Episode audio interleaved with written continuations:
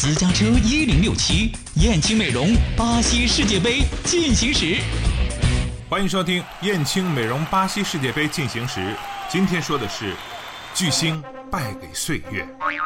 当你看到曾经辉煌无比的西班牙被荷兰一比五狂屠的时候，面对智利束手无策的时候，你会由衷的感叹：这个时代最优秀的一波球星告别巅峰，走向平庸。六年前，朝气蓬勃的西班牙统治了全欧洲，甚至全世界。二零零八年欧洲杯，那时的伊涅斯塔二十四岁，托雷斯二十四岁。比利亚二十六岁，阿隆索二十六岁，哈维二十八岁，卡利西亚斯二十七岁。六年过去了，西班牙这一代拿遍几乎所有的荣誉，足球对于他们来说已经没有激情燃烧的岁月，哪怕是冠军，似乎也吊不起他们的斗志和欲望。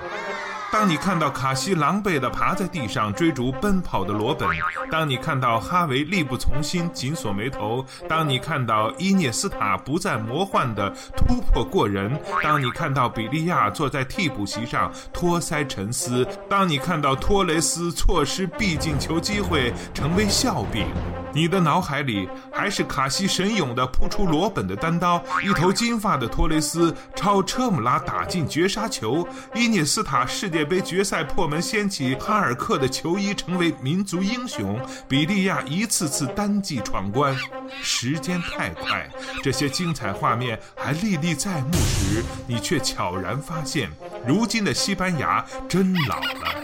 他们跑不动了，过不了人了，任对手宰割。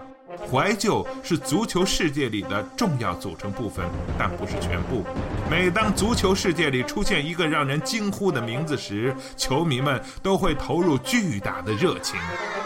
西班牙球迷可以期待伊斯科接替伊涅斯塔，